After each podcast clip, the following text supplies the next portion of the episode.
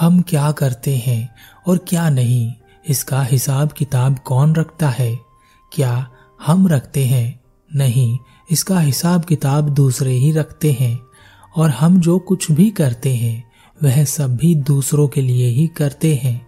क्योंकि दूसरों को पसंद आता है तो दूसरे आपकी तारीफ़ करते हैं। दूसरे आपके कार्यों के बारे में बात करते हैं। इसलिए आप वही सब कार्य करते हैं जो दूसरे चाहते हैं।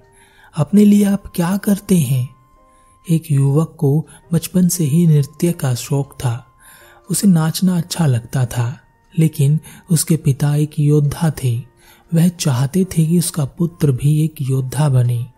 वह पुत्र भी अपने पिता का बहुत सम्मान करता था, उन पर बहुत अभिमान करता था। उसे अपने पिता पर बहुत गर्व था।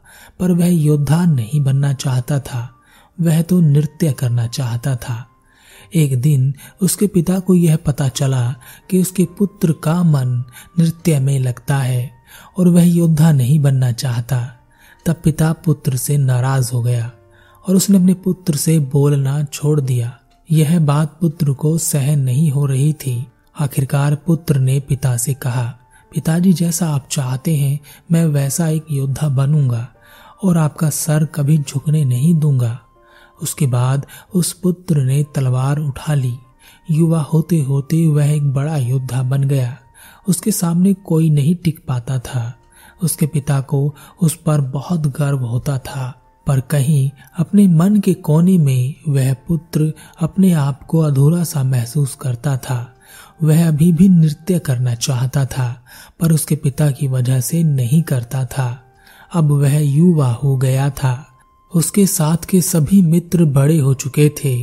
कोई व्यापार करने चला गया तो कोई राजा के यहाँ अधिकारी बन गया तो किसी के पास पुस्तैनी धन दौलत थी। अपने मित्रों में वह सबसे गरीब था। लोग बाग उसके मित्रों की बहुत प्रशंसा करते कि वह यह बन गया, वह वो बन गया। जब वह कहीं सामूहिक जगह पर जाता तब लोग बाग उससे यही पूछते, जैसा कि आपसे पूछते हैं, और क्या हो रहा है? क्या कर रहे हो? कुछ कमाने लगे हो या नहीं? या अभी भी पिता पर ही बोझ हो? उसके मित्र बढ़ चढ़कर ऐसी जगहों पर जाते और सबसे बातचीत करते, सबको बताते कि वह क्या क्या कर रहे हैं, जबकि वह पुत्र सबसे छिपने की कोशिश करता। धीरे धीरे उसने ऐसी सामूहिक जगह पर जाना बंद कर दिया। एक दिन उसने अपने पिता से कहा, योद्धा बनने से धन नहीं आता पिताजी, मैं एक व्यापार करना चाहता हूँ।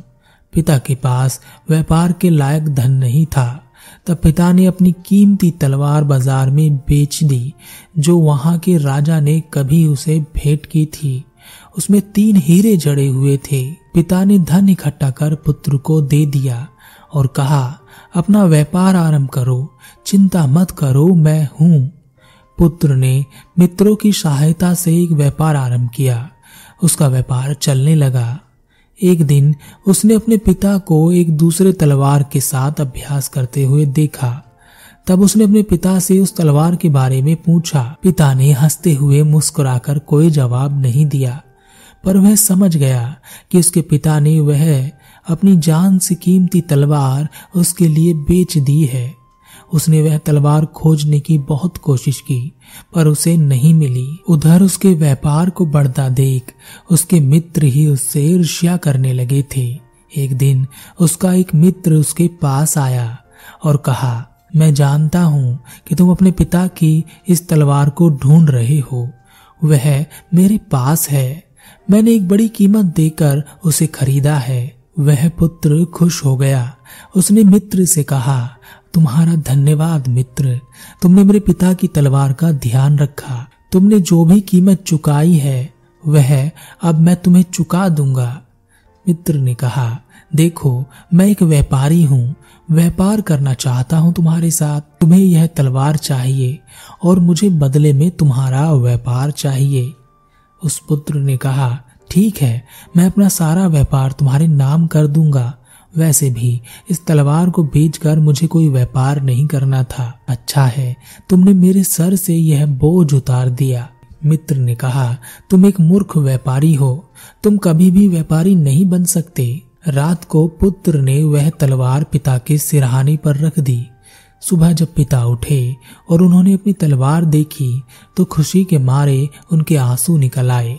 वह भागकर अपने पुत्र के पास गए और उसे गले लगा लिया। उन्होंने कहा, कहाँ से? तुमने यह तलवार कहाँ से ढूंढ ली?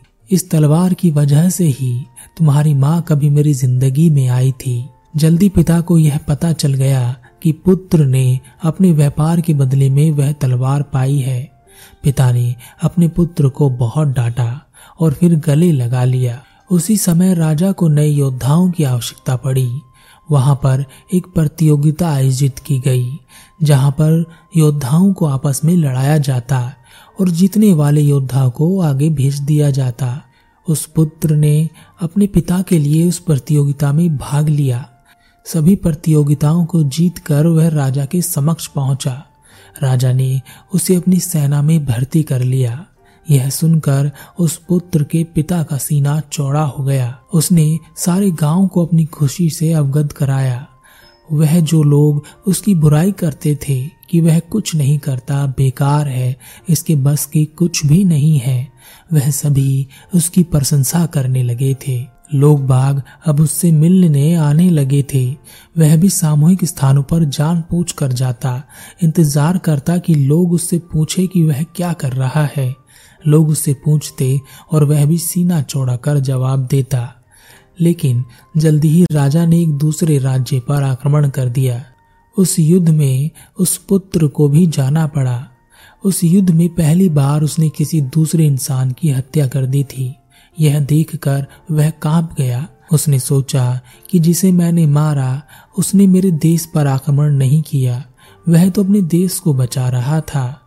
और मैंने एक निर्दोष की हत्या कर दी, जबकि मैं उसे जानता भी नहीं, उससे मेरी कोई दुश्मनी भी नहीं।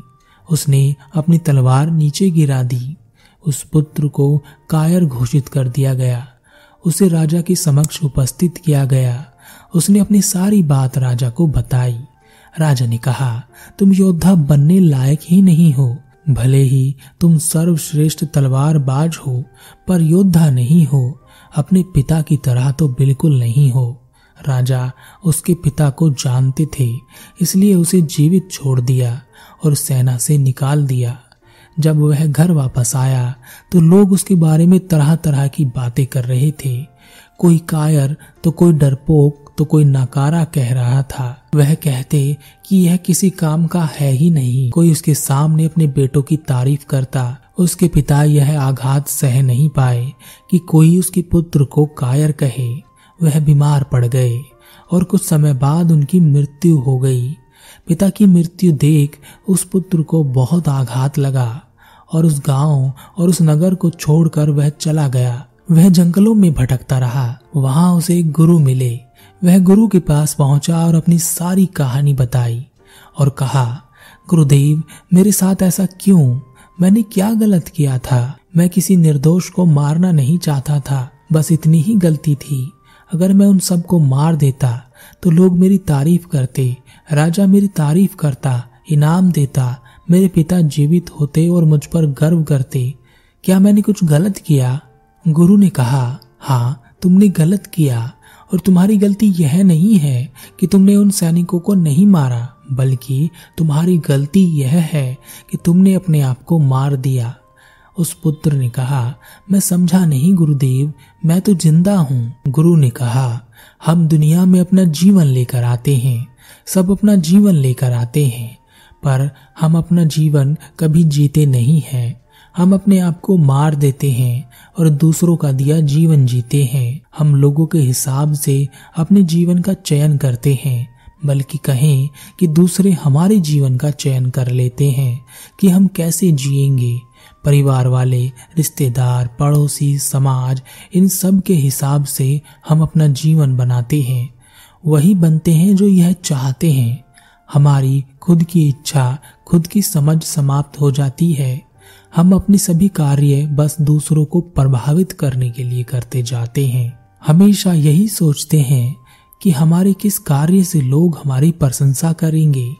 पर कमाल की बात है, पर कमाल की बात है कि यह सभी लोग, यह दुनिया वाले तुम्हारी प्रशंसा तभी करते हैं जब उन्हें लगता है कि तुम उनके कुछ काम के हो और जब तक यह काम रहेगा, वह तुम्हारी प्रशंसा करते रहेंगे। और तुम भी उनके लिए ही जीते रहोगे। अपने लिए तो कभी कोई जीता ही नहीं है, इसलिए कभी कोई अपने आप को नहीं जान पाता। हम वही हैं जो समाज ने हमें बना दिया है। अभी तक तो तुमने अपने लिए कुछ किया ही नहीं है। गुरु ने एक नीम के पेड़ की ओर इशारा करते हुए कहा, यह नीम का पेड़ देख रहे हो? लोग इसे कितना भी कहें कि यह आम का पेड़ हो जाए, इस पर आम लगने चाहिए। इसकी कितनी भी बुराई करें कि यह कड़वा होता है, इसे मीठा होना चाहिए। पर ज़िंदगी भर यह वही रहता है जो यह वास्तव में है। इसी तरह हमें भी ज़िंदगी में वही होना चाहिए जो हम हैं। जो हम हैं, उसे हमें बेहतर बनाना चाहिए। अब अगर यह पेड़ लोगों की बातों में आ जाए और खुद पर आम लटका ले, तब उसके आम भी कड़वे ही होंगे और लोग इसकी बुराई ही करेंगे। उस पुत्र को बात समझ आ गई। अब उसने अपने आप को सुनना शुरू किया, अपने आप पर ध्यान दिया और अपने लिए जीना शुरू किया। लोग क्या कहेंगे उसने कभी नहीं सोचा। कुछ वर्षों बाद वह पूरी दुनिया में एक नृतक के तौर पर विख्यात हो गया। उसकी नृत्य कला की एक खास बात थी कि उसका बनाया नृत्य केवल नृत्य ही नहीं था, बल्कि एक युद्ध कला थी, जिसे कोई नहीं हरा सकता था, और यह खुद की हिफाजत के लिए थी। कई वर्षों बाद वह वापस गुरु के पास आया और कहा, गुरुदेव, जीवन में बहुत शांति है, आनंद है, अब लोगों की बातों का कोई प्रभाव नहीं पड़ता। जो लोग कभी मेरी बुराई किया करते थे, वह सब अब मेरी प्रशंसा करते हैं। जिस राजा ने कभी मुझे कायर कहा था, अब वह मेरी शांति की बातों से सहमत है। मैं दुनिया भर में शांति का संदेश अपने नृत्य के माध्यम से देता हूँ, लेकिन फिर भी आज भी अपने आप को अधूरा महसूस करता हूँ। कोई कमी है जो भर नहीं रही, गुरुदेव? गुरु ने कहा, यह समझ तुम्हारे भीतर बहुत पहले ही आ गई है, वरना तो लोग मरते समय यह महसूस करते हैं, और ज़्यादातर तो कुछ महसूस ही नहीं करते, बस दुखी होकर मर जाते हैं। अपने आप को जानो, अपने ऊपर ध्यान दो, अपने अंतर में उतरो, ध्यान करो, जब तुम्हारा अपने आप से मिलन होगा, तब यह अधूरापन मिट जाएगा। यह आसान नहीं है, उन लोगों के लिए जो दूसरों के लिए जीते हैं, जो दिखावे के लिए जीते हैं। पर तुम्हारे जैसे व्यक्ति के लिए यह आसान है, जो अपने लिए जीते हैं, जो दूसरों को दिखाने के लिए कार्य नहीं करते, अपने अंतर के लिए करते हैं। उस पुत्र को यह बात समझ आ गई, और अब वह अपने ऊपर ध्यान देने लगा, ध्यान करने लगा, बिना इस लालच के, कि कभी उसे ध्यान से कुछ मिलेगा। कम से कम शांति के दो पल ही मिलते हैं, वही बहुत है।